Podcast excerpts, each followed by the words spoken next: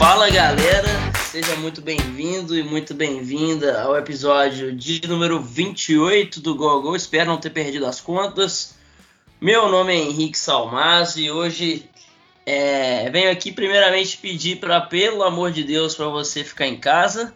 Eu não gosto muito desse discurso meio good vibes, ah, ficar em casa é um ato de amor que a gente vê na internet, porque vai falar isso para o entregador de aplicativo que que sai na rua igual um, um homem da caverna saía para caçar, ou é isso ou é nada.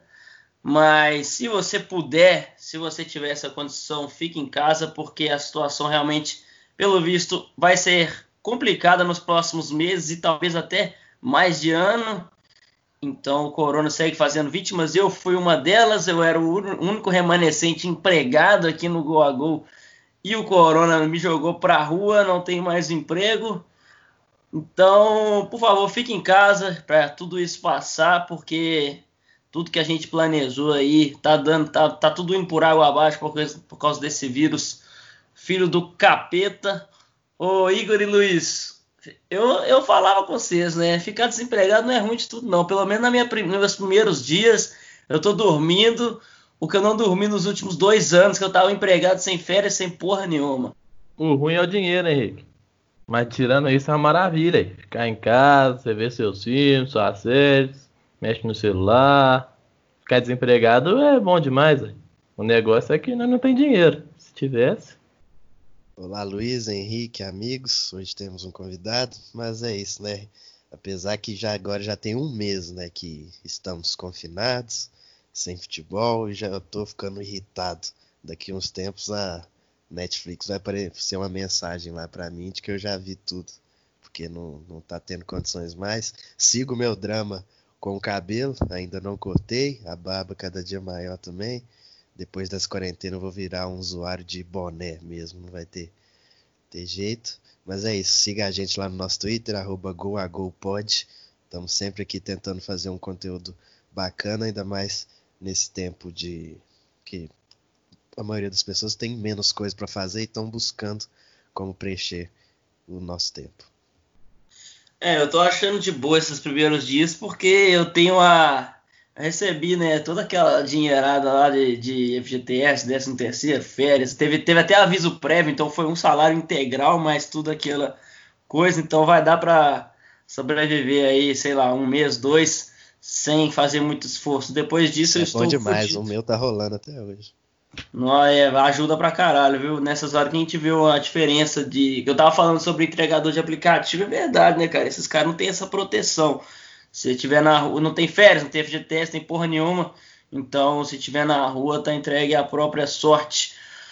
Então, estamos aqui com um convidado que já era ouvinte assíduo nosso e agora, pelo visto, virou um participante assíduo. Pela segunda vez estamos chamando ele aqui. Estamos com o Bernardo Estilac que tem o, a, a, honra de ser o único atleticano participante aqui até hoje, quase 30 episódios, e ele foi o único atleticano. E aí, Bernardo, como é que estão as coisas? Como é que tá essa, essa quarentena, o nosso galão da massa? Tudo tranquilo, assim, na medida do possível. Um abraço aí, Henrique, Luiz, Igor, os ouvintes. Pois é, cara, é, eu vou ter que participar mais porque parece que só, só eu que preencho essa cota, né, de atleticanos aqui. Mas não vamos falar de gado hoje não, até porque não tem muito assunto, né? As, as redações estão penando para achar alguma algum assunto para poder falar dos times locais e tá sendo bem sofrível, viu, cara? Assistir o que que fulano fez no story do Instagram, o Marquinhos driblando cachorro, é, tá difícil. um amigo é, meu como... que trabalha no Super Esportes, inclusive, diz que Lá eles estão mais redirecionando os estagiários mais para cobertura do corona mesmo. Porque no futebol não está tendo muita coisa. Pois é, como o Igor falou, a gente está aqui é, tentando trazer algum tipo de conteúdo para vocês nesse período que está sem futebol. E as, a, a, imprensa local e até nacional também está fazendo o mesmo. A gente está lidando com reprises e mais reprises, não só de futebol, mas de Faustão, novela, esse tipo de coisa está sendo só, só conteúdo que já, que já tinha gravado, porque realmente não está praticamente nada funcionando. Então, é, ultimamente a gente está vendo aí várias reprises de jogos históricos, né? Na Globo principalmente. Então vamos falar um pouquinho sobre isso.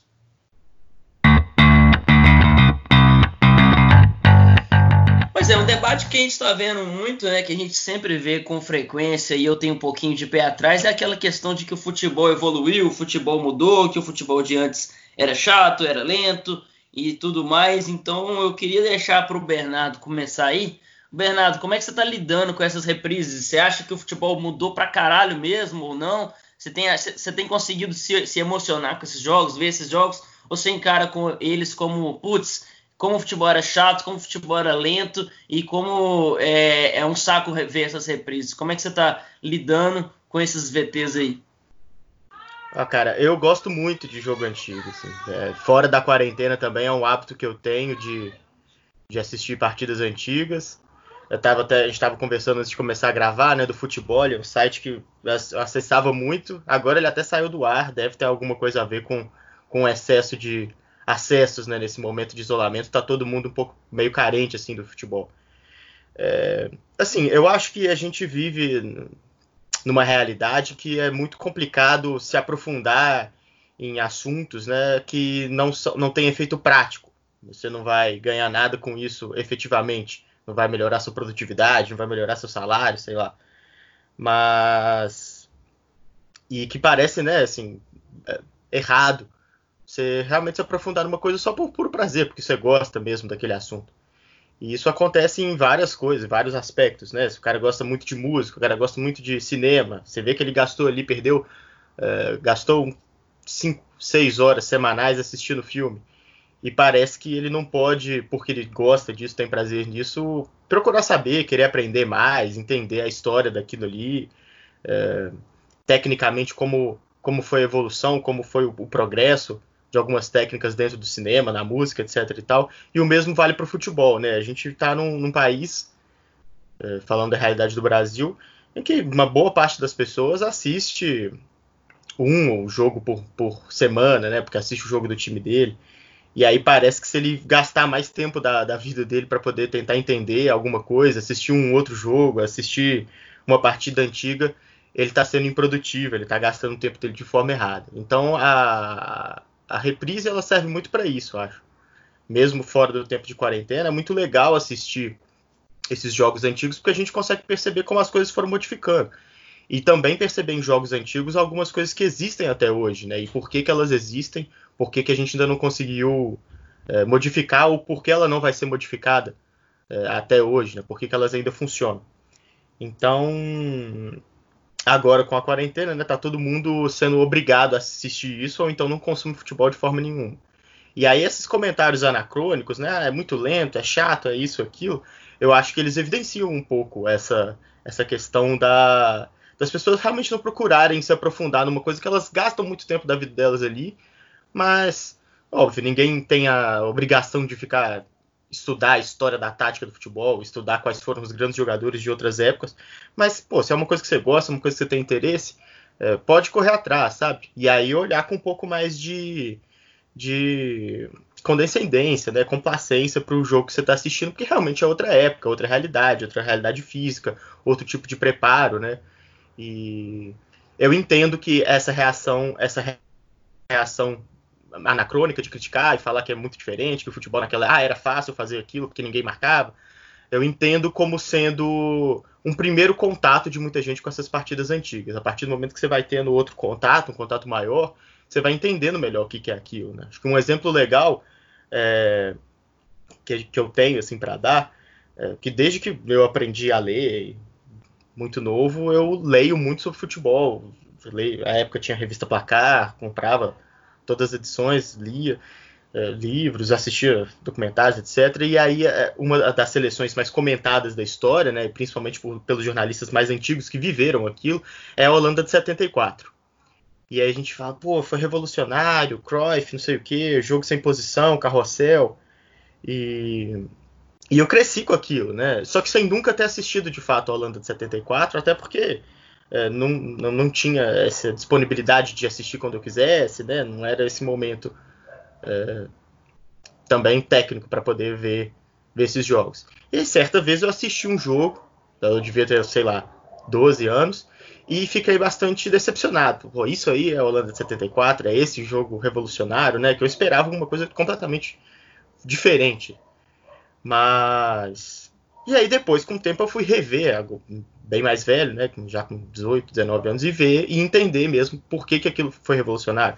Por que, que aquela Holanda era tão espetacular e tão importante para a história do futebol, né? Porque tem esse primeiro contato mesmo. A gente vê pela primeira vez, fica um pouco. Uh, a, a, as diferenças elas aparecem muito, né, à nossa mente. Mas à medida que você vai entendendo e vendo a importância daquilo ali e como aquilo ali construiu é, o esporte que a gente gosta hoje, vai ficando mais natural e você comete menos esses, esses erros aí anacrônicos de ficar julgando uh, épocas antigas com o olhar atual. E tem outra coisa também, né? Que se a gente gosta, porque alguém ensinou a gente a gostar, e se o esporte hoje está nesse nível de, de evolução é, técnica, no, tanto no, na área médica, na área de preparação física, na área de, de análise estatística, né, de, de dados. Os, os, atletas têm acesso a uma equipe que prepara vídeos para eles, os técnicos também. É porque muita gente sempre gostou do futebol e movimentou muita grana ao ponto dele ser hoje né, essa, essa grande indústria que movimenta tantos profissionais de tantas áreas diferentes. E gostou porque lá em 70 aquela Copa é, apaixonou o mundo inteiro. Os mexicanos até hoje adoram o Brasil por conta daquele time. Gostou porque a seleção de 82 criou uma geração de, de pessoas apaixonadas pelo futebol. É, 90, 94.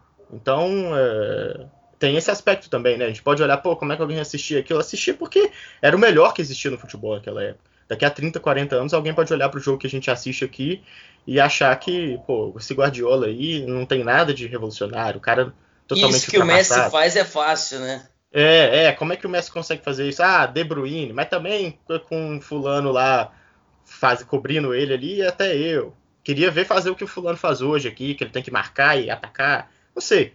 Eu acho que isso vai acabar acontecendo, mas eu vejo assim esses comentários anacrônicos e essa essa essas críticas que parecem meio desconectadas da realidade, né, desconectadas desse, desse contexto histórico, como realmente um primeiro contato que essas pessoas estão tendo com, com os jogos mais antigos, porque é, choca mesmo. Isso.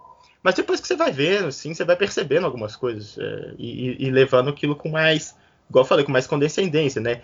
Entendendo a importância daquilo. É.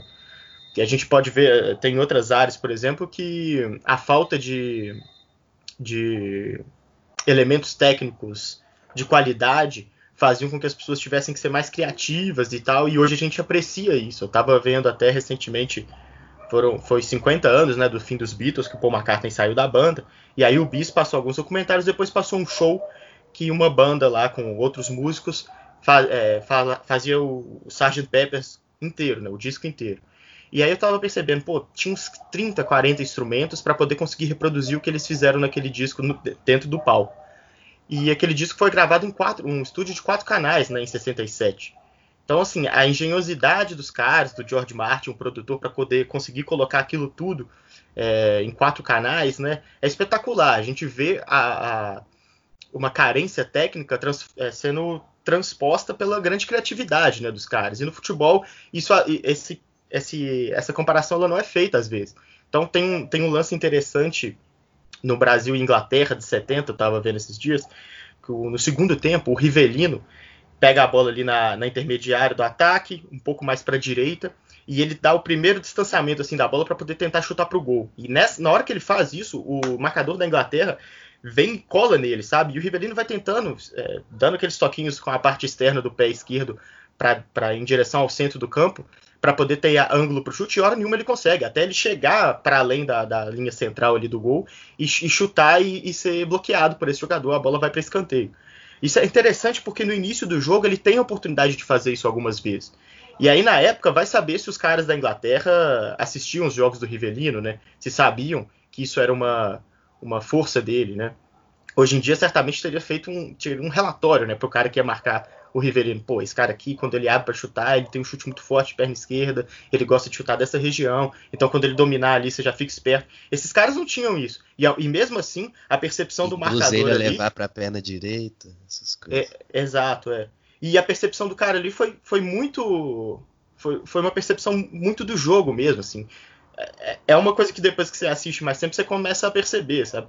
É, é, ver como é interessante a capacidade que esses caras têm é, de leitura de jogo, né? Esse, esse, lance eu acho muito, muito interessante porque, pô, pode parecer uma grande bobagem, mas ali você tá percebendo que o, que o jogador inglês ali, o marcador, ele foi muito inteligente, ele conseguiu perceber isso ao longo do jogo, ou então o técnico viu e falou, ó, oh, fique esperto porque ele já fez isso duas vezes, não vai deixar fazer de novo. E aí tem isso, né, pô, é, dentro de uma partida só, houve essa percepção e uma mudança de comportamento em relação ao atleta. É, não houve mais espaço para o Rivelino chutar. Então, assim, quando falam, ah, porque o Gerson consegue fazer aqueles lançamentos porque ninguém chega nele, é talvez hoje a, o, o espaço seja tão reduzido por caras, porque caras como o Gerson faziam esses lançamentos antigamente, né? Foi, foi se percebendo a necessidade de reduzir os espaços do campo também porque existiram esses caras geniais. Então, é isso. Quanto mais você vai vendo, e, e acho importante assistir que se você gosta do assunto, é, vai lá, se aprofunda, lê sobre o tema, assiste os jogos antigos, gosta de cinema, mesma coisa, música, enfim, é, literatura, qualquer coisa, né? Seja um hobby mesmo, mas é, mesmo que não seja produtivo financeiramente, né? Ou, ou profissionalmente, pô, é legal você ganhar repertório num assunto que você gosta, que, que te agrada. Então acho que essas reprises são muito importantes, fora da quarentena mesmo, importante assistir. E agora, assim, é uma, uma experiência né, que infelizmente a gente está tendo que ter, porque não, não tá bom, não dá para ficar achando ponto positivo nessa situação de pandemia. Mas é interessante que todo mundo esteja assistindo os mesmos jogos antigos ao mesmo tempo, né? E aí esse debate ele acaba acontecendo que não, não aconteceria se a gente estivesse assistindo esses jogos on demand, né? Igual era antes do coronavírus. Sobre essa questão de espaço, eu gosto de falar também uma questão até meio meio filosófica, sei lá, porque assim, se hoje tem tão, tão menos espaço, é porque tem mais espaço, né? Porque se você se você fecha espaço de um lado, você dá outro. É, o, é aquele famoso cobertor curto, né? Então, quando a gente vê um jogo antigo e pensa que ele está espaçado e hoje reduz o espaço, se você reduz o espaço e joga com seus 11 jogadores muito agrupados, seus 10 jogadores, né? O seu goleiro lá atrás, seus 10 jogadores muito agrupados, quer dizer que as costas dos seus zagueiros estão totalmente com espaço para o seu adversário contra-atacar. Então, acho que esse, até essa questão de redução de espaço também é relativa, né? Se você reduz espaço, você tem mais espaço. É tipo aquela questão do cobertor curto mesmo. É, e tipo, é uma questão que a gente não veio de agora, assim, também. Tipo, já faz um tempo que a gente vê times fazendo saída curta, por exemplo, né? Times que tem goleiro com capacidade de jogar com os pés, por exemplo.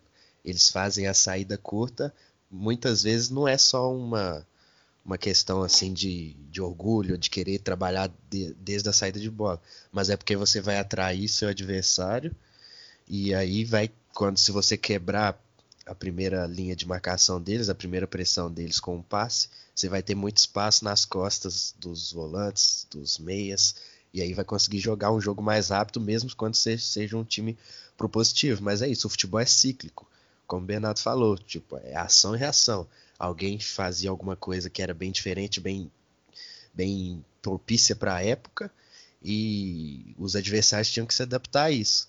E aí, a partir dessa adaptação dos adversários, o, o futebol vai guiando seu rumo e seus, seus ciclos dentro da sua história.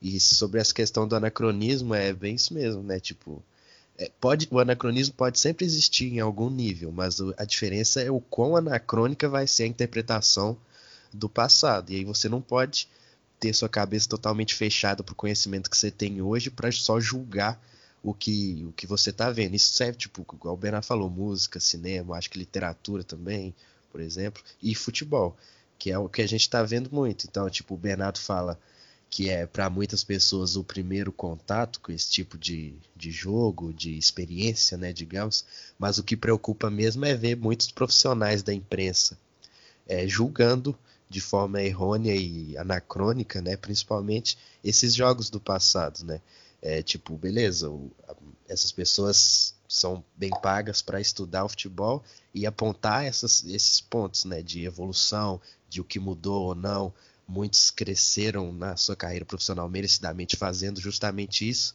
mas você não pode jo jogar o passado de lado dessa forma, a ponto de que não, não entender que quem estava lá naquela época tinha uma história única daquela época. Você não é, não dá para você julgar pelo conhecimento que você tem hoje. Você tem que se adaptar o que você está pensando ao conhecimento daquela época para aí sim extrair coisas produtivas da, dessa experiência que é ver um jogo antigo. Ia falar que nessa questão do futebol Cecílio, quando a gente analisa, vê, vê, jogos de muitas épocas diferentes, a gente vê como que os times precisam vão se adaptando aos adversários, mesmo antigamente, quando eles não tinham muitos vídeos, muitas informações, muitos jogos do adversário. A gente vê claramente que tem épocas que o futebol é ofensivo, por exemplo, e aí os times precisam se adaptar a times ofensivos, aí as defesas evoluem, e aí com, vem para uma época de futebol defensivo e a partir daí voltam a evoluir os ataques, as mecânicas vão ficando completamente diferentes. E, e a partir daí a gente vai chegando no futebol que a gente tem hoje. E como o Igor falou, é muito difícil você julgar a, a época sem saber o que se passava. Por exemplo, muito, o, muita gente não, não pensa que o, a galera não tinha informações dos times que eles iam enfrentar antes de enfrentar. Eles podiam saber que pô, tem um volante lá na seleção brasileira que é, que é cabuloso, mas sim, não sabe por que, que ele é cabuloso. Ele sabe que ele é cabuloso. Se a galera comenta que o cara é bom, mas sim, ele não sabe por quê. E, e isso foi mudando com o tempo. Então a gente não pode ficar pensando muito em, na questão do espaço. Eu acho que esse é um comentário que, principalmente esse aí, não dá para levar em conta. É, é, eu concordo. E, o que o Igor estava falando sobre esses sobre esses jornalistas, né, que fazem, que cometem esse tipo de, de erro de comentário. É, aí eu realmente acho preocupante, concordo com o Igor, é, porque parece, né, haver também no futebol, falando especificamente do futebol, não sei se isso se aplicaria a outras áreas, é uma preguiça de contextualização, né? É uma preguiça mesmo, assim. Porque o cara analisar e ver um jogo da Copa de 70 e falar assim, olha lá, perceba como é que tem o espaço. Isso aí, pô, qualquer um percebe, né? Se o cara assistiu meia dúzia de jogos é, ainda esse ano, sei lá, os caras viu as, o mata-mata da Champions League e depois vê esse jogo, mesmo que nunca tenha assistido futebol na vida, vai perceber essa diferença. Agora, fazer uma contextualização sobre o que aquilo significava é diferente, né? Por que, que aquele esquema da Inglaterra, o 4-4-2, foi importante nessa Copa, desde a Copa de 66, e como que até hoje ele é, é utilizado, né? É um exemplo.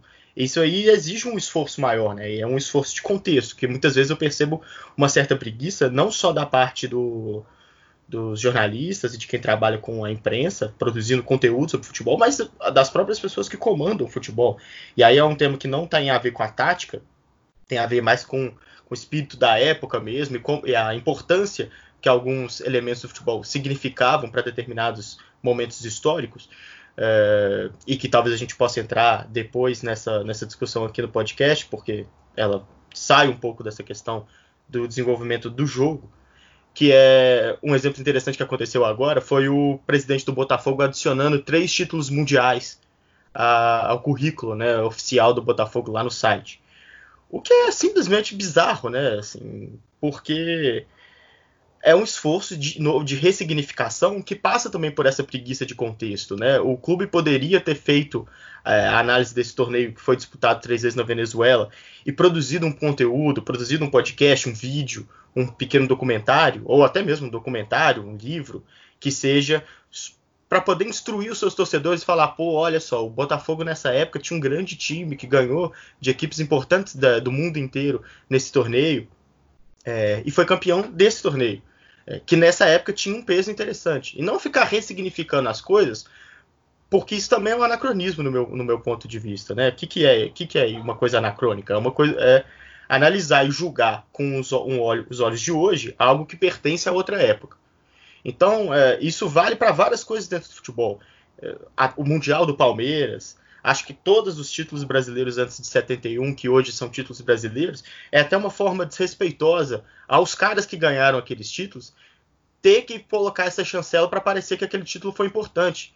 Eu não vou me lembrar se, foi, se é o Dirceu Lopes ou o Evaldo do Cruzeiro de 66, que falam que quando eles ganharam a Taça Brasil foi muito importante. Eles chegaram em BH, ganharam do Santos do Pelé, foram ovacionados, carreata, todos os jornais do Brasil falando do Cruzeiro.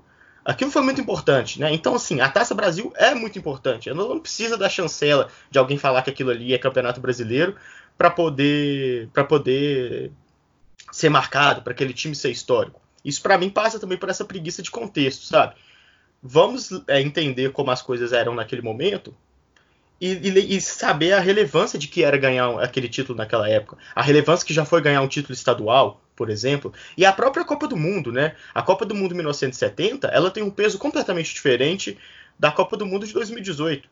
É, quando no momento de futebol globalizado, onde todos os jogadores se conhecem, a maioria disputa, inclusive, os mesmos campeonatos, estão ali nos grandes campeonatos europeus, e não há uma diferença de escola tão grande igual já existiu. Então a Copa do Mundo já foi o momento da, é, do embate de escolas diferentes, do futebol brasileiro jogando contra o futebol inglês, que jogava contra o futebol italiano, que jogava contra o futebol alemão, e eram escolas diferentes, e havia esse intercâmbio aí, até cultural da, da maneira de jogar o esporte, diferente do que foi, do que é nas últimas três, quatro Copas. Então, tem, esse esforço de contextualização tem que ser feito, e isso no futebol fica muito a desejar, sabe? As pessoas preferem fazer comparações com o que existe hoje, que é importante também fazer essa analogia, mas a gente não pode ficar só nela, né?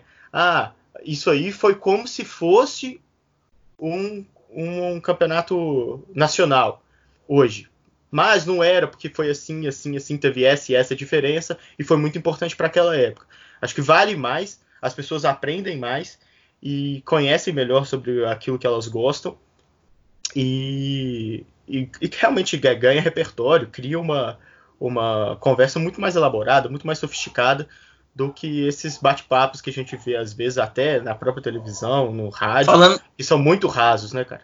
Falando sobre imprensa, eu acho que também um, aquele cenário ali pós 7 a 1 foi muito importante e decisivo para criar uma narrativa perigosa, principalmente pela galera da ESPN que eu respeito muito, que acho que sem dúvida dentro da imprensa brasileira na TV é quem faz um trabalho realmente mais estudado e mais comprometido, ao contrário de várias dessas mesas redondas que é que se você for numa mesa de bar tem discussões bem parecidas, mas eu acho que o pessoal da ESPN pegou um pouco pesado na, na situação do Felipão pós 7 a 1 que o Brasil que, que o Brasil tá, tá desatualizado e esse tipo de coisa, porque é, ainda que tenha um fundo de verdade, que o Brasil precisava é, de algumas adaptações, eu acho que a palavra tem que ser adaptação e não modernidade, evolução, modernidade, evolução, porque existe mais, mais uma vez, vou falar aqui, acho que é um debate filosófico também, porque existe a questão de que, encarando dessa forma, de maneira radical, como encaram esses jornalistas que eu estou falando, eles acham que o futebol é uma linha reta no qual todo, tudo que está no passado ele está superado, você não pode fazer uma adaptação. Ou seja, é, existe sempre uma evolução. Hoje está melhor do que o ano passado, que está melhor que o ano retrasado. E a gente está sempre em constante evolução. Quem não acompanhar vai acabar ficando defasado. Eu acho que isso é perigoso porque porque é, é, todo, todo mundo aí deve ter assistido a final de 2002 agora na reprise. É, se não estou enganado, domingo passado. É, o que me chamou a atenção, os dois times tinham três zagueiros. E isso era um esquema nos anos 2000 interessante. Você vai conseguir lembrar aí do São Paulo do Murici, campeão mundial e tricampeão brasileiro, consequentemente campeão da Libertadores também, né? Porque foi mundial. E ele jogava por, boa parte do tempo com três zagueiros e foi um esquema muito dominante aqui no Brasil com o Murici Ramalho. E então você vê, a final de 2002, as duas melhores equipes do mundo, teoricamente, é, usando três zagueiros, o São Paulo do Murici usando três zagueiros, e depois esse esquema acabou ficando para trás, acabou ficando encarado como algo, putz, retranca, né? Se você usar três zagueiros, você retranquia, você é medroso. E aí acabou que outros estilos foram, foram é, chegando e acontecendo. Aquele 4-3-3 guardiolístico na virada da década ficou muito forte com, com Busquets, Xavi Iniesta. E aí a gente tem uma volta dos três zagueiros, eu acredito ali, com o título da Premier League do Conte, que foi, se não estou enganado, 16, 17, que ele fez uma equipe muito competitiva usando três zagueiros, aquele 3-4-3, 3-5-2 que ele já fazia lá na Itália, mas na, no, no Chelsea acabou se, servindo de exemplo. Cara, eu, eu consigo lembrar daquela época várias equipes usando três zagueiros, inclusive o Barcelona, que, que tem um clube com maior filosofia de ofensividade, Cruyff, Guardiola. Eu lembro do, do, do Luiz Henrique, se não estou enganado, era o treinador naquela época, usando três zagueiros. E com, com até o Neymar de ala, um, um esquema meio, meio bizarro.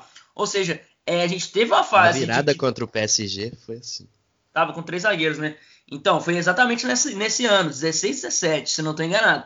Ou seja, é, a gente tem ciclos que vão é, acontecendo e, e, por exemplo, essa questão dos três zagueiros. Você pegou uma ideia que era moda no passado e falou, putz, eu posso usar isso agora, acho que isso pode ser interessante para mim agora.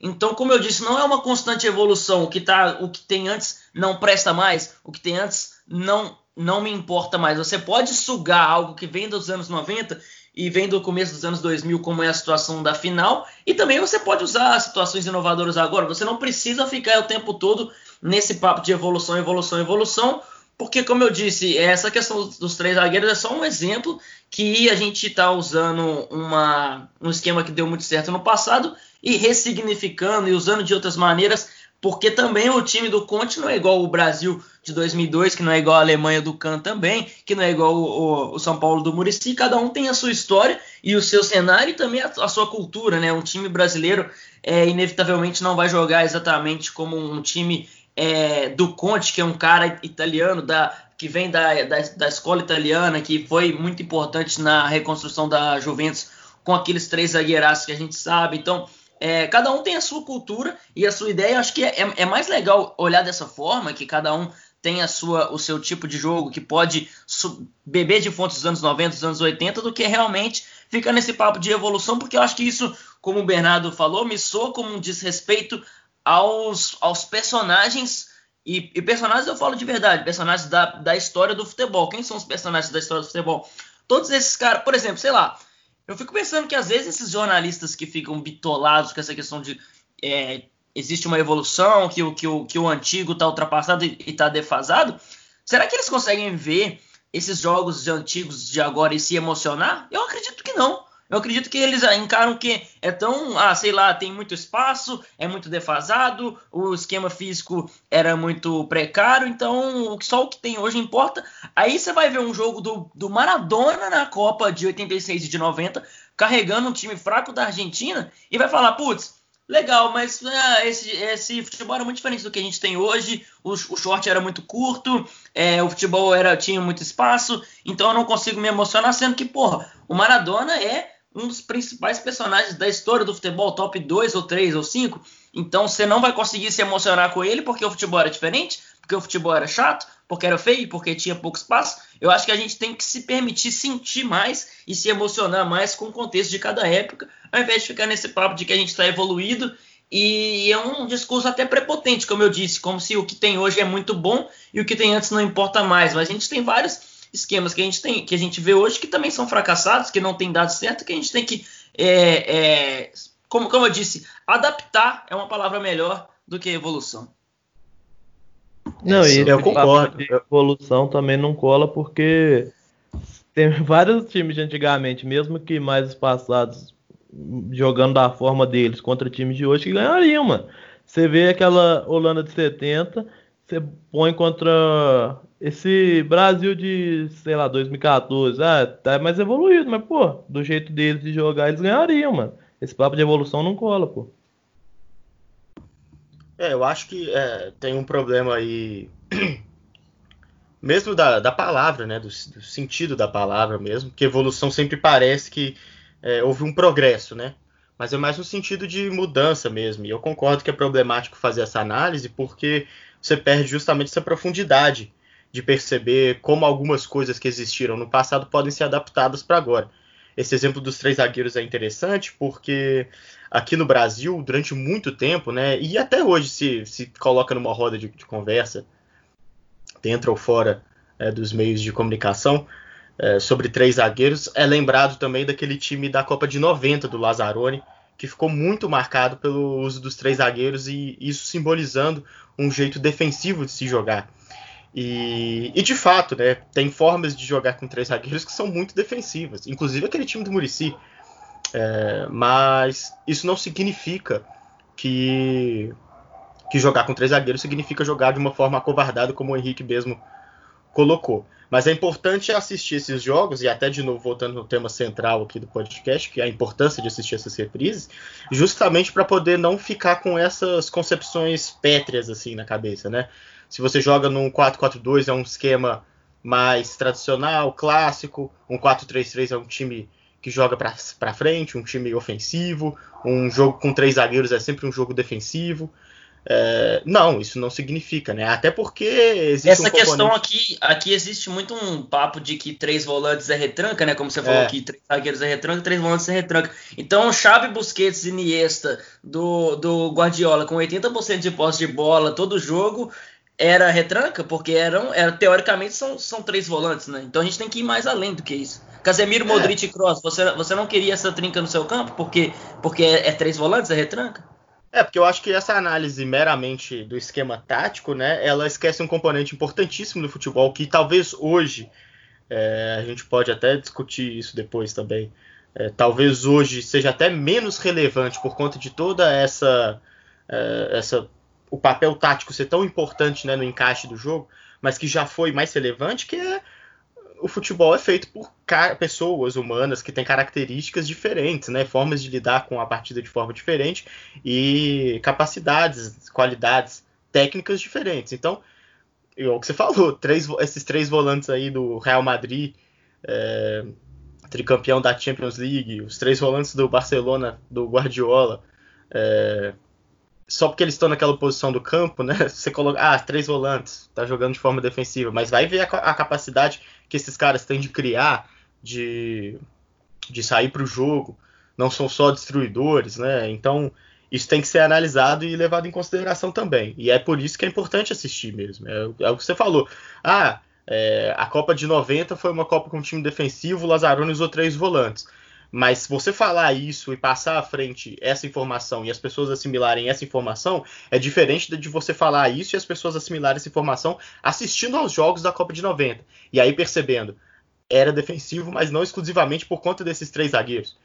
Olha esse outro time usando também esse esquema. É o que, é o que você falou, assim, é, a, a análise foi, foi longa sobre um mesmo estilo, de, um mesmo esquema de jogo, com variações muito grandes entre um time e outro, entre uma época e outra, que você só é capaz de conseguir construir essa análise e se livrar de alguns preconceitos táticos no futebol é, quando você tem um repertório acumulado mesmo.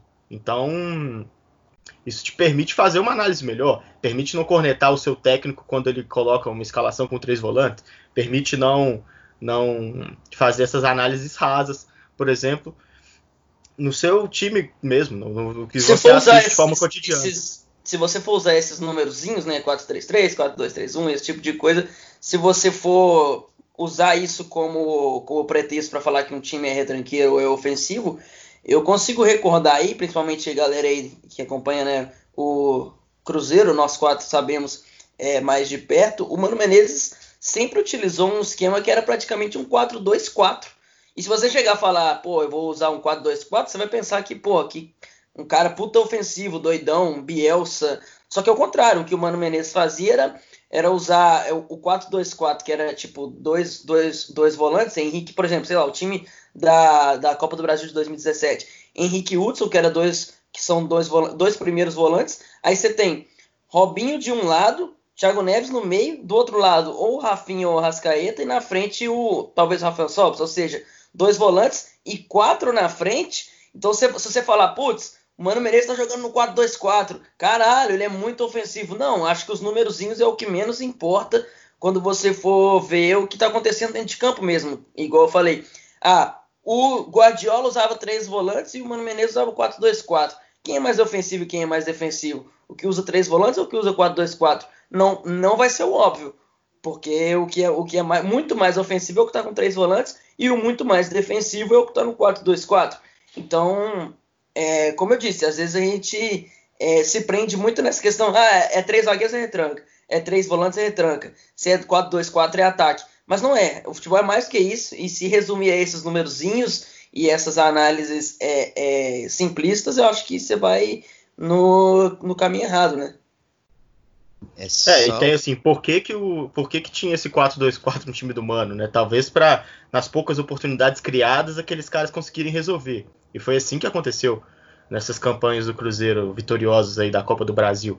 Ao passo que o time do Barcelona tinha uma outra proposta que era ter a bola o tempo inteiro, porque aí você, a maior parte do tempo, né? Que aí você tem a capacidade de criar mais vezes e assim vencer mais jogos, né? E é uma outra análise interessante também. É, eu queria até ouvir a opinião de você sobre aquele time da Espanha de 2010, que também ganhou a chancela ultimamente aí, de um time chato, né? Um time um jogo chato, ruim de ver, que eu não concordo. Eu acho muito legal e mais do que legal, eu acho que aquele time é muito importante para a gente poder estabelecer da, do, dos anos para frente ali em relação àquilo, qual foi a grande, a, a grande inovação, o grande interesse dos, do, dos, dos técnicos de uma forma geral em, em, ter times que jogam mais com a bola do que times mais reativos. Eu, eu, gosto daquele time, não sei se vocês concordam. Davi Villa era o melhor atacante do mundo naquela época. Vai lá, Igor. É, eu também gosto bastante daquele time. Só uns comentários que vai entrar nisso que o Bernardo perguntou também. É, é inter, um, ligando alguns pontos de tudo que a gente falou aqui, né? Sobre esse Chelsea do Conte, por exemplo. O curioso é que o início de temporada dele lá não era dos melhores.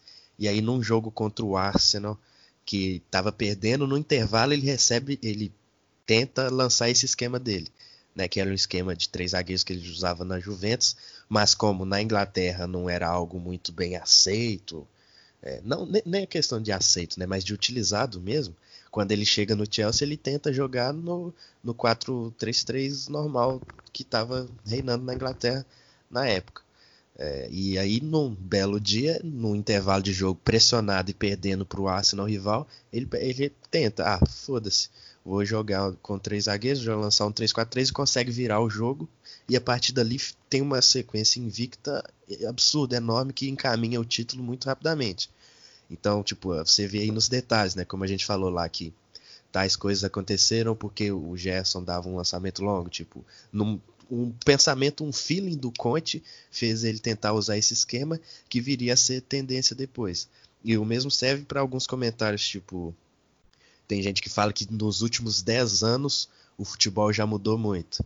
Verdade, beleza, mas não quer dizer que mudou para melhor. Para mim o futebol era muito melhor lá em 2010 do que agora em 2020. Aí você vê, por exemplo, o que o Bernardo disse do de que antigamente as Copas do Mundo eram realmente choques de cultura e hoje não é não é tanto isso, né? Porque hoje o futebol parece que de uma forma errônea, inclusive de avaliação de conceito, parece que é quem é mais intenso ganha independente do jeito que você, joga. Se você é intenso fazendo uma marcação baixa, tirando espaço do seu adversário, você vai ganhar. Se você é intenso com a bola, é, tocando rapidamente, você também vai ganhar. E, e, ninguém chega num consenso do que, que é ser intenso no futebol. Porque parece que é só correr mais que o adversário que você ganha.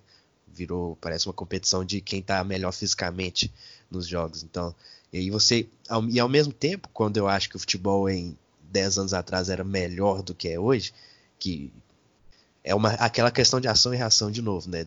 Os times do Guardiola brilham naquela época, hoje, como uma contracultura, os times mais físicos, com maior capacidade de velocidade mesmo, como o Liverpool, é, toda aquela capacidade do Cristiano Ronaldo alguns anos atrás, estão sendo essa contracultura do futebol de pura posse que, que dominou lá nos anos 10, no início principalmente, mas ao mesmo tempo eu gostava mais do futebol naquela época, mas ao mesmo tempo aquela Copa foi talvez a pior que a gente viu, talvez, não sei. Eu não gosto muito de ficar ranqueando as Copas, mas talvez ela tenha sido a menos emocionante. Mas também com a Espanha ganhando do seu jeito, que é o principal. É, se defender com a posse de bola, digamos é, é uma forma válida de jogar e muito eficiente quando você tem os jogadores para isso. A Espanha naquela época jogava, é, passou por, por, por, grandes problemas na sua campanha, né? Aquele jogo contra o Paraguai, por exemplo, é bem marcante. Se não estou enganado, ganhou todos os jogos de 1 a 0 na, na fase de mata-mata. É, Portugal, Portugal, foi Portugal, Alemanha. Paraguai, Alemanha e Holanda. Acho que foi todos 1 a 0 Contando é, com prorrogação só, ainda. Só contra o Paraguai que eu não tenho certeza se foi 1x0. Eu lembro daquele gol do Villa, que a bola pega nas duas traves, por exemplo. Mas é isso. E aí, Bernardo, o que, que você acha? E essa Espanha teve grande com- chance de perder no, na final mesmo. O Robin perde uma grande chance, né? Mas eu também tava conferindo o Paraguai, foi 1x0 mesmo. É, eu tô, eu tô com, com o livro aqui da, da Copa. É, a Es- essa Espanha perdeu, né? O primeiro jogo para a Suíça. Depois ganhou da- de Honduras por 2 a 0 E depois do Chile de 2 a 1 na, na, na fase de grupos.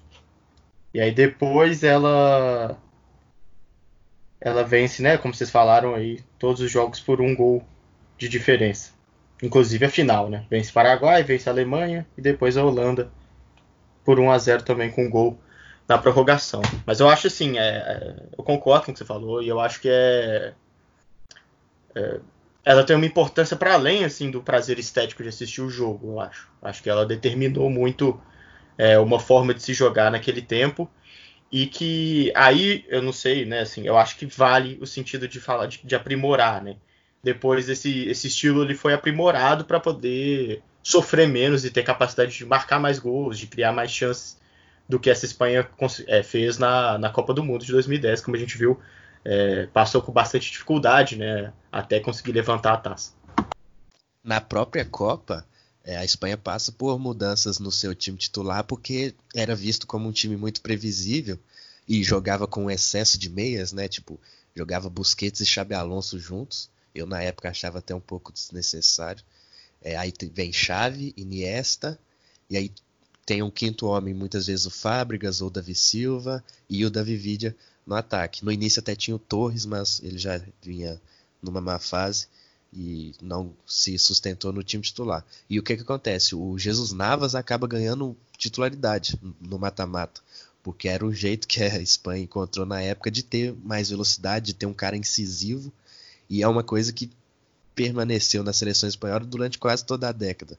Sempre tinha um- um- uma dúvida lá entre botar os melhores jogadores que são meias ou abrir uma exceção para um Iago Aspas ser titular, o Nolito foi titular por muito tempo também, inclusive na Euro 2016 e chegou na Copa com isso também, tipo, Isco para ter outro meia ou um atacante de lado de campo para dar imprevisibilidade. É.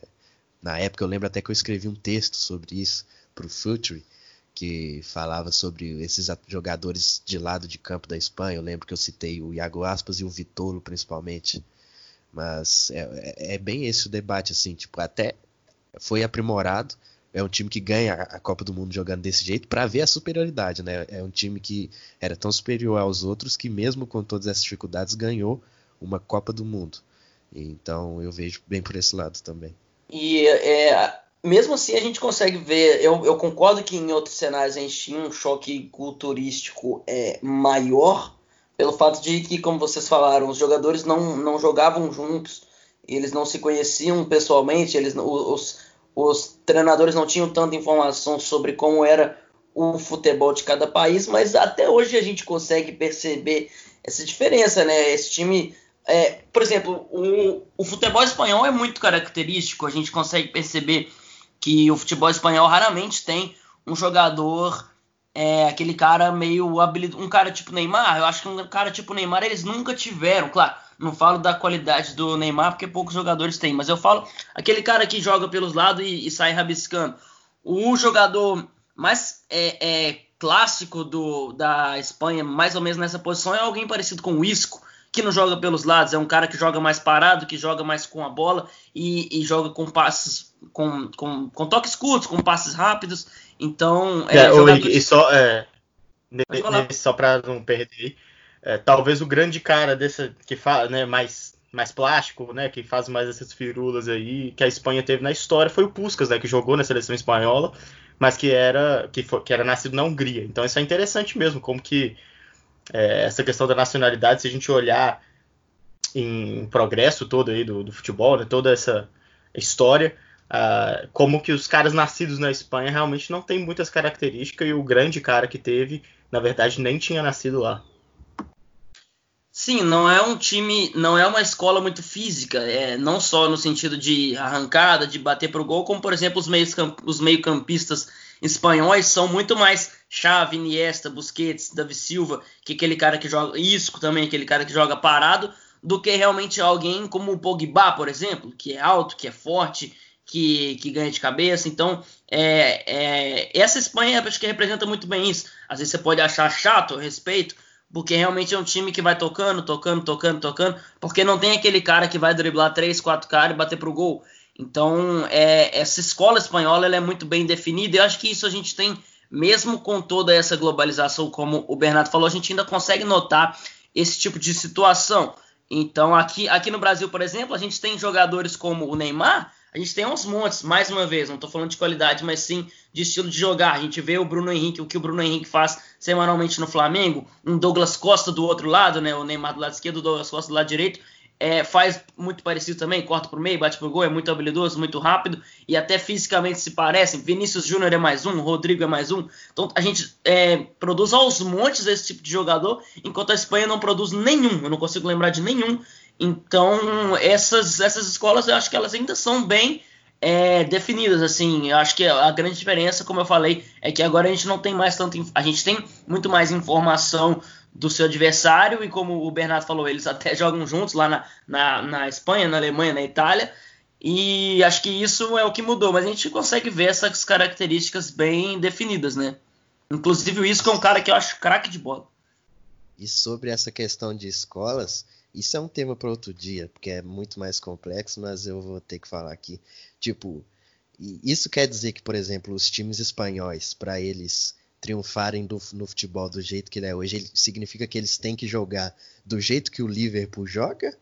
Ou eles, dentro da característica deles, têm que se adaptar, porque a gente fala, adaptação é a palavra melhor para tudo que, tá acontecendo, que acontece, que vai mudando é, mas dentro da característica deles. Eu acho que esse é o ponto. Tipo, o, o Barcelona é, uma, é um tema que está sempre muito em pauta, né? Ele tem que jogar do jeito que o Liverpool joga, ou ele tem que buscar dentro da identidade deles é, ser melhor naquilo de novo. E quando eu falo de novo, não é repetir o que o Guardiola fez, mas é partindo de ideias semelhantes àquela, buscar um, um esquema de jogo coerente com o que dá para fazer para se triunfar atualmente. Né? E, e, essa é a dúvida que eu fico assim, tipo, se, se, o futebol brasileiro ele tem que jogar do jeito que o Liverpool joga, ou ele dentro da característica dos jogadores, com todas essas peculiaridades que o Henrique citou agora, assim é, dá para dá para dá para ter sucesso, né? O futebol argentino, por exemplo, o futebol argentino inclusive é um dos que, que se mantém mais fiel é, nacionalmente falando é, as suas ideias de jogo, na minha opinião. Tipo, sempre que eu tô assistindo... Eu acho que, eu acho que mudou. A única coisa que mais mudou é que a gente não tem mais tantos cabeludos, né, cara? Incrível isso. Antes a gente tinha sei lá, de uma seleção de 11 cara, 9 era cabeludão e agora não tem mais. Aí, aí assim, não precisa de voltar muito no tempo, não. Eu lembro do Messi cabeludo, pô, Tevez cabeludo, eles não são mais, incrível isso. Não, até o Agüero era cabeludo também. E tinha uns quatro Gonzalez Higuaín, Higuaín era cabeludo, cara. Higuaín era cabeludo, Messi era cabeludo, Tevez era cabeludo, aí do nada todo mundo teve, virou cabelinho espanhol. É o mas enfim, é, é, é, isso. Tipo, sempre que eu vejo um jogo de campeonato argentino, geralmente eles estão jogando num 4-3-1-2, digamos, que, que tipo, o camisa 10 ainda existe lá. Os times ainda prezam por isso e são times que não jogam exatamente com as linhas de marcação dispostas. Assim, eu não vejo isso como uma falta de, de evolução do campeonato argentino. Eu vejo como uma peculiaridade deles e, pelo contrário, eu valorizo isso quando eu assisto um jogo lá, os dois times jogando com um esquema assim, o Montilho de camisa 10 no Tigre, por exemplo, levou o time para Libertadores no ano passado, e eu valorizo muito isso. O que falta no futebol argentino hoje é um pouco de pausa, né, que foi sempre a característica deles, mas acaba que se perdeu no tempo, que é a questão da intensidade, que é um conceito vazio, como eu já disse, chegou lá também, e aí os jogadores se sentem tímidos para fazer a pausa, parar o jogo, esperar o companheiro passar. Mas esse é um debate que eu tenho comigo, assim, tipo, os times têm que seguir a moda e jogar igual o Liverpool ou vão se reinventar dentro da sua escola? A Itália dentro de seus conceitos, a Alemanha que tem uma escola uma escola muito forte também, com muitas peculiaridades, muita identidade por si só. E aí eu fico muito pensando nisso sem ter uma resposta ainda, mas querendo, claro, que cada um reencontre o caminho do sucesso, digamos, dentro da sua escola para a gente ter esses choques de cultura é, nos grandes jogos. Eu acho que a resposta para essas perguntas que, que você fez aí, Igor, claro que ela não é simples e, e exige muito tempo de estudo mesmo, igual você falou, é, é assunto para outros temas, né? Mas ela tá também, né? Para poder ficar no tema desse podcast aqui, ela tá também em analisar essas partidas antigas, né? E ver como. É, primeiro, um ponto é ver como esses times ditos revolucionários conseguiram ou não ter sucesso. É, e como eles foram. E sucesso eu digo não só vencer os campeonatos, mas conseguir boas campanhas também. E como que aquilo ali ditou, digitou uma tendência, né? E aí também alguns times que vão na contramão e conseguem vencer mesmo assim, né? Porque aí você analisa formas diferentes de conseguir vencer campeonatos e usar os jogadores que você tem. Então, às vezes, para um técnico é, de futebol hoje perceber, em vez de tentar imitar o, o Liverpool, que é o, o, exemplo mais recente de sucesso que a gente tem, ele pode procurar ali no, nos últimos anos mesmo do futebol europeu e achar aquele time da Internacional, campeão da Champions de 2010, e perceber que o grupo que ele tem na mão, ou então os adversários que ele enfrenta, são mais facilmente vencíveis com uma adaptação daquele esquema do Mourinho. Então, essa resposta também está em, em, em, entender a história do jogo, né? E aí está a importância não só da gente que gosta, que consome é, futebol por, por, apreciar, por prazer, mas também de quem analisa profissionalmente e principalmente de quem trabalha com futebol, né? Eu acho que isso falta é, algumas vezes a alguns uns técnicos. É, eu, eu, entendo que o Henrique falou, por exemplo, dessa, dessa linha teórica da ESPN de bater muito nesses caras que são ditos ultrapassados mas eu, eu fico pensando se o Filipão, por exemplo, em 2014, é, assistia a outros jogos de outras épocas, né? Porque você vê aquele time de 2002 parece muito com o jeito de jogar do Filipão é, depois no Palmeiras em 2012, depois na Copa em 2014. Parece que ele não conseguiu fazer essas adaptações, né? Não uma evolução, mas uma adaptação. E, e mais recente também, né? Foi interessante ver aquela entrevista desastrosa do Natan do Galo aí para TV Record falando sobre o Dudamel e falando, pô, o time já estava bitolado com uma forma de jogar há muito tempo, aí ele chegou querendo mudar tudo. Pô, o Natan não ganhou nada no Galo, né? E ele não queria mudar uma forma de. Foi ele que errou o pênalti contra o Afogados? Ou não? Pô, me pegou. Eu acho que. Eu não lembro, cara. Não, o Alan errou. Não, eu ele acho que o um dos dois. Errou, sim, pô. Foi ele o. O Natan errou também, né? Eu acho que ele errou o pênalti. Pois eu acho é. que ele o Dudamel falou isso na resposta. Acho que ele não tá então, muito, assim, com muita moral pra, pra criticar é, ele. E além de, assim, de erros pontuais como esse do pênalti, né? Pô, o cara tava falando, parecia que o Galo antes, então, do Dudamel, tava num jeito de jogar espetacular, que tinha um grande técnico. Ganhando tudo, faz... né? É, e ele não quis mudar. E aí ele fala que né, com o São Paulo é diferente, não sei o que. Parece, parece não, tem certeza que esses caras são muito alijados, assim, do, do, planeta Terra, né? Eles parecem que estão em outra realidade. E comemorar que o Sampaoli chegou é, e, e não vai mais ter. E, e, agora o Galo, então, com o Sampaoli, não vai ter essa mudança de esquema, né? Pô, com o Sampaoli. Aí falta o conhecimento histórico do cara mais básico, né? Porque ver os últimos 10 anos da carreira do cara e ver como ele é. Como os, os atletas que trabalham com ele falam que ele é um cara que pede exaustivamente comprometimento tático do time, muda muito a forma de jogar, muda de acordo com o adversário. Então, acho que essa entrevista do Natan mostra também como que essas respostas que o Igor eh, colocou, elas estão também numa análise de jogos antigos, elas estão também na análise de como o futebol é, já foi jogado, porque a gente está aqui no esporte falando de um esporte que tem mais de 150 anos. Então, é, por mais que a resposta não seja clara num jeito de um time jogar em 1970, 1958, 60, é, algumas respostas podem estar lá e precisam dessa adaptação para a realidade que a gente tem hoje. Então, e, e, o que eu vejo é que às vezes isso falta, né? No Natan foi um total, uma entrevista assim. Você vê que o cara estava completamente no mundo da lua mesmo, quando ele falou aquelas coisas. E até, e até nas partes que ele fala, não só sobre mudar o esquema de jogo, mas também, pô, a gente tinha que sei lá, tá em tal lugar, em tal horário. Cara, é, a gente aqui que é, que é mero trabalhador, a gente tem que bater cartão no horário certinho a porra do dia inteiro e você tá reclamando de ter horário para cumprir. Tipo, você é um funcionário, cara. Eu, eu, assim, ainda que tenha tido algum tipo de exagero, algum tipo de exigência, Você tá achando ruim de ter que cumprir horário? É, assim, que, em que planeta você vive, cara? Os caras recebem milhões, eu não gosto de entrar nesse mérito. Você recebe milhões e, e não tem o mínimo de boa vontade de, de, de querer ajudar, de querer cumprir com horário. A gente tá falando de cumprir horário, não é de, não é de ganhar uma Champions, entendeu? É, é, é, como você falou, é uma falta de, de noção da realidade, de como que é a vida de quem trabalha 8, 10, 12 horas por dia e sem ter grana pra porra nenhuma, ao contrário deles cara reclamou que tinha horário para almoçar só. E aí um outro, um outro aspecto que eu acho que a gente fala sobre esses jogos antigos, e aí não ficar no, no, ponto de vista do jogo mesmo, da tática, mas de todo o cenário né, que, que envolve essa.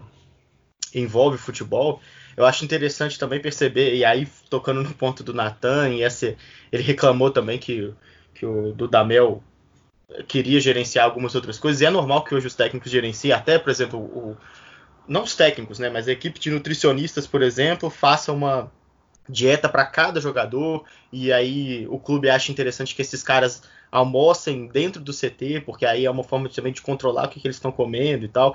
E isso é uma evolução técnica de fato do, da área de nutrição, não da área do, do, do, futebol. E podendo ser aplicada ao jogo, por que não, né? É, que aí eu lembro também porque existe um, um ponto de vista contrário que a, a esse da, do, do tático, que é ser um pouco saudosista das coisas antigas, no, mas numa área assim do entorno do futebol. E, aí, e agora, né, por vários motivos, um deles que é a geração que viveu a década de 90 hoje já está mais velha, já está com 30 anos, né, com grana para poder consumir as coisas da época retrô. Foi assim na década, com a década de 80 na década passada e agora está sendo com a década de 90. Mas tem um outro aspecto também é, que o futebol daquela época ainda carregava alguns vícios antigos, né? Da, da, década de 80, de 70, a gente vê, tem fotos, né, do Gerson fumando no, no vestiário, do Cruyff fumando no vestiário no intervalo do jogo, é, aquele mito do caralho, bebe, vai pra balada, mas na hora de jogar ele entrega, do Renato Gaúcho, desses caras, dessas figuras lendárias, Romário, Romário é, o próprio Ronaldo no início de carreira, né? É um cara que sempre lidou isso, com isso também, de, com, com cigarro, né? Então, é, só que na década de 90. fez três gols e foi pro carnaval. É, essa mentira aí contada um milhão de vezes, né? Assim, esse jogo nunca existiu, mas toda vez ele fala essa história. É, mas assim, é interessante porque na década de 90 foi realmente esse choque, porque passou-se a ter uma cobertura muito mais extensa, né? As TVs a cabo falando, né? Emissoras falando de futebol 24 horas, mais, várias, né? Três, quatro, surgimento aí é, da ESPN, da Sport TV, se popularizando, jornais falando só sobre futebol, televisão com mais acesso às coisas e começo da internet. Então esse aspecto foi muito é, esse, essa vida dos jogadores esse entorno do futebol ele foi propagandeado assim ele foi é, divulgado de forma muito mais ampla e conseguiu chegar a muito mais gente. E, e parece que se, isso se estabilizou né? E ao longo do tempo como isso foi mudando e como foi se percebendo que esse padrão de jogo, o padrão de rotina do atleta na década de 80 e 70 não serve mais para o esporte hoje, para qualquer esporte, não só para o futebol, tem-se esse saudosismo né, do entorno do futebol, do, do, futebol passado, que aí não é, nem entra tanto do, do, que acontece dentro de campo, né, mas entra mais nesse, nesse saudosismo que as pessoas têm, que aí é um movimento contrário, em vez de falar que a gente está num, num, ponto mais elevado agora, essa evolução que vocês citaram, que, que eu também concordo que, não, que é melhor não tratar por esse termo, mas que muitas pessoas tratam, fala que hoje o futebol perdeu um pouco desse encanto porque. E eu acho é... que vocês vão concordar comigo sobre a questão do espaço. O Real Madrid, tricampeão da Champions, era um, não, não era um time que negava espaço, pelo contrário, era um time que o Marcelo e o Carvajal tomavam bola nas costas toda hora e o, e o Sérgio Ramos tinha que sair de posição para cobrir, o, o próprio Casemiro tinha que sair de posição para cobrir. Então a gente está falando de três anos atrás, quatro anos atrás, um time que ia totalmente é contra todas essas táticas e teorias mirabolantes que o futebol está evoluído, sendo que, na minha opinião, esse não era um time que, putz, negava espaço, pelo contrário, acho que era uma estratégia ter o Marcelo lá na frente, porque ainda que ele tomasse bola nas costas, a gente tinha dois zagueiros absurdos, o, o próprio Casemiro, que é também um craque de bola para cobrir. Então a estratégia era, era, essa. Não vamos ser aquele time é, certinho, sem espaço, tipo, sei lá, o Atlético do Simeone, porque a gente vai ter jogadores que individualmente vão dar conta do recado. Então, a gente tem um time que dominou a Europa, não estou falando de um time, sei lá, no norte da Croácia, não. Estou falando de um time que dominou a Europa e que ia contra todas essas é, esses discursos de espaço, espaço, espaço, no auge dessa discussão, né, que é pós-Copa de 2014. Estou falando de é, 16, 17, 18. Então, acho que é, é, por aí também. É um time que dominou a Europa, não seguia muito essas, essas tatiquinhas e esses essa, esse, esses termos meio vazios, né? Só voltando um pouco no que o Bernardo estava falando, quanto à questão da rotina, eu vi uma entrevista do Gaciba em que, o Desimpedidos, que o Bolívia pergunta para ele se os hábitos também tinham costume de fumar no vestiário e aí ele falou que nós não, não só tinham, como ainda tem árbitros que fumam e jogadores também. Então o que mudou, na verdade, é a privacidade deles, e não essa questão da rotina. É claro que eu acho que a quantidade é bem menor, mas não acho que isso acabou ainda não. Vocês têm mais alguma coisa a acrescentar ou ficamos por aqui? Só uma coisa é, que eu acho que a galera esquece também nesse tempo de reprises, muitos dos jogos que são retransmitidos são jogos importantes, são jogos com nível de tensão lá no alto. E, e, por isso muitas vezes não são jogos técnica e taticamente dos mais agradáveis. Então, antes de falar que jogo tal foi ruim, ele pode ter sido ruim sim, beleza, mas é porque aquele, a pressão já existia na época. Sempre existiu um jogo importante e, e é isso. Normalmente final não é um jogaço, né? Normalmente final é jogo feio, jogo ruim. É bem lembrado esse ponto. Um outro ponto também para o momento agora, né? Quando o podcast sai já vai ter acabado, mas a, a Sport TV estava transmitindo os jogos da Copa de 70, que é, né, acho que a epítome da, da análise da, do espaço, dos lançamentos, porque o Gerson tinha muito espaço. É, mas lembrar também que aquela Copa foi disputada no México, né, em alguns lugares com, com altitude. Isso também era relevante, adicionando né, a todas as questões de carência de preparo, de preparo físico da época ainda tinha esse aspecto e esse aspecto que o Igor falou também. Né? Era Copa do Mundo, tava todo mundo ali tenso, né? Valia muita coisa aqueles jogos. Então é mais ou menos isso, né? Espero que vocês curtam essas reprises. Eu sei que a gente está num momento que não tem muitos pontos positivos, mas pelo menos tente assistir com leveza. É, relaxa, assiste e vê o que você consegue absorver e consegue se emocionar, né? Como eu disse, a gente tem que é, levar com um pouco mais de leveza ao invés de já assistir falando, putz, olha lá como é que é espaçado e tal, porque como eu disse, para mim o Real Madrid do Zidane também era tão espaçado quanto essas equipes dos anos 90. Então assiste com um pouco mais de leveza, é, ver o que, que você pode extrair de bom, o que, que você pode extrair de ruim, mas sem achar que a gente está vivendo é, é, os Golden Years, né, os anos de ouro, como diz a música do Iron Maiden, mas não, não é exatamente assim. A gente tem vários bons aspectos antigamente, a gente tem vários vícios hoje em dia que também podem ser quebrados. Então é isso, leve o futebol com um pouco mais de leveza, não só o futebol, como a vida. Vamos para a dica. Pois é, eu tô falando isso todo episódio, mas vou falar mais uma vez. Todo final de, de episódio aqui a gente reserva alguns minutinhos para dar alguma dica para vocês. Então, para vocês que estão aí na quarentena procurando algo para fazer, dá uma passada nos últimos 5, 7 minutos de cada episódio, que vai ter muito filme, livro, série, texto, sei lá, canal no YouTube, esse tipo de coisa para vocês consumirem. É, e também, se quiser ouvir o episódio inteiro, melhor ainda. Mas vamos lá, hoje eu tô, como, como eu falei, né? Os últimos dias eu tenho tentado dormir o máximo possível. Sempre tem a porra de um cachorro latino aqui, peço desculpas. Mas tô dormindo o máximo possível, não tive tempo para consumir coisas muito novas. Então, vou dar algumas dicas mais simples aqui. Eu costumo empolgar na hora das dicas, mas hoje eu só vou deixar o novo álbum do Testament, Titans of Creation. Descasso se você gosta de rock, qualquer vertente de rock, cara. Você vai gostar pra caralho desse disco. Testament, que é uma bandaça, poderia estar no Big Four, inclusive. É, acho que não deve nada para nenhuma das quatro. E segue fazendo um som muito moderno e também bebendo da sua fonte dos anos 80, Titans of Creation.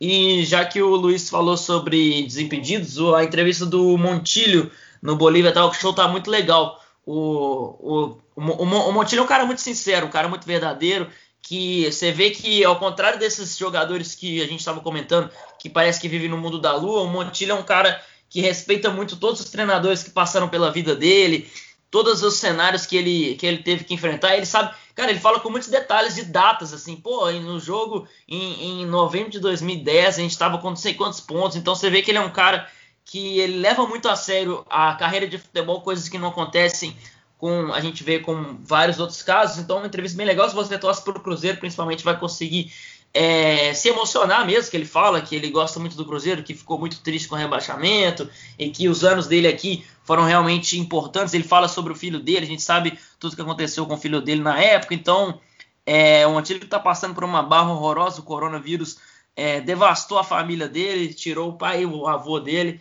Então, um cara que eu gosto muito. E essa entrevista foi, foi bem legal. Vou ser um pouco modesto nas dicas, hoje vai ser isso. Vamos com vocês aí. A mãe dele também tá internada, é isso mesmo?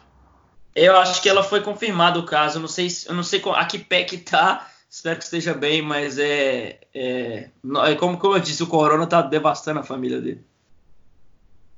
Pois é, é minha, eu só vou com uma dica hoje, talvez duas. É, é um texto de um amigo meu, Carlos Alberto, um amigo de longos anos já de Twitter, que é um texto que chama Um Direto no Queixo do Seu Principal Oponente, o Racismo. É um texto sobre o John Arthur Jack Johnson, que é um americano nascido no Texas em 1878, que foi o primeiro lutador negro campeão dos pesos pesados. Né? Ele ganhou em 1908 e é um texto com um teor bem histórico mesmo do meu amigo Carlos Alberto, que conta a história do, do John, do Johnson, de tudo que ele fez, do, do, título e também de todo o contexto americano de racismo e opressão da época. A Guerra Civil Americana ali acontece em, né, entre 1861 e 1865, é, as rivalidades do norte com o sul dos Estados Unidos, essas coisas. E a gente tem debatido muito sobre racismo ultimamente nas redes sociais, graças a Deus, né? E é um texto bem bacana, bem com um conteúdo bem legal. E para dialogar com muita coisa que a gente falou aqui hoje também, assistam The English Game. Já falei isso e repito agora. Bom, as minhas vão ser duas também. Não tenho consumido muita coisa interessante em questão de. Mais bobeira mesmo, mas que me diverte bastante nessa quarentena. Então vou recomendar uma série do Prime, porque como eu falei, ele o Netflix tive que migrar para outras plataformas. Chama The Boys série é massa pra caramba. Conta. Acompanha a vida de super-heróis, tirando os momentos que falam. Assim, esses filmes mostram os momentos que eles são super-heróis, eles acompanham o resto da vida deles. E também amanhã, segunda-feira, não sei se já vai ter saído, mas tem uma live do, no YouTube dos amigos que moldaram a história da, do sertanejo no Brasil estarei presente lá. Se esse episódio já tiver saído, me acompanhem pelo Twitter. Vamos, vamos, vamos, vamos curtir junto esse show. Eu tenho. Eu separei algumas coisas aqui também. Para ir na, na, na dica do Igor, o texto aí que eu vou ler também sobre a história do Jack Johnson, deve ser bem interessante. Ouvi aí também o disco de 71 do Miles Davis, A Tribute to Jack Johnson, um disco em homenagem a esse lutador icônico da, da história dos Estados Unidos. Isso que é importante aí para o Jazz Fusion, né? Quando ele começou ali a usar guitarra nos seus discos e é uma loucura, cara. Vale a pena até ouvir enquanto lê o texto aí, porque é uma boa trilha sonora. Agora, falando é, do, do, tema do, do, episódio, do podcast, acho legal para poder é, entrar nessa, nessa onda de assistir as reprises e aproveitar bem conseguir entender o contexto né, do que estava acontecendo ali na época. E aí, eu acho importante dar uma revisitada lá no acervo da Placar. A revista Placar tem todas as suas edições digitalizadas na internet. É só pesquisar no Google acervo Placar e aí assistir, né, desde a, a Placar é de 1970, então todas as copas e todos os jogos importantes que envolveram o Brasil ao longo desse tempo todo tem lá sua resenha na Placar, escrito por grandes jornalistas, né? Esses caras que a gente vê hoje, é, PVC, o Arnaldo Ribeiro, Jean Oddi, Todos esses caras foram da placar e a velha guarda também, né? O Juca Kfouri, um dos fundadores, editor durante muito tempo, Sérgio Xavier Filho. A, a percepção desses caras todos sobre momentos históricos está lá, então é legal ver também como é que aquilo ganhou a repercussão no momento. Tem uma série da ESPN também de reportagens falando sobre o gol mil do Pelé, que é uma série espetacular. É, se eu não me engano, é do Mendel Bidlovski. Porque ela fala muito assim, sobre o contexto, o ano de 1969 no Brasil e tudo que estava envolvido além do jogo, né? Tudo que estava envolvido ali, como o futebol afetava a cultura nesse momento tão importante para a história do Brasil e do mundo, né?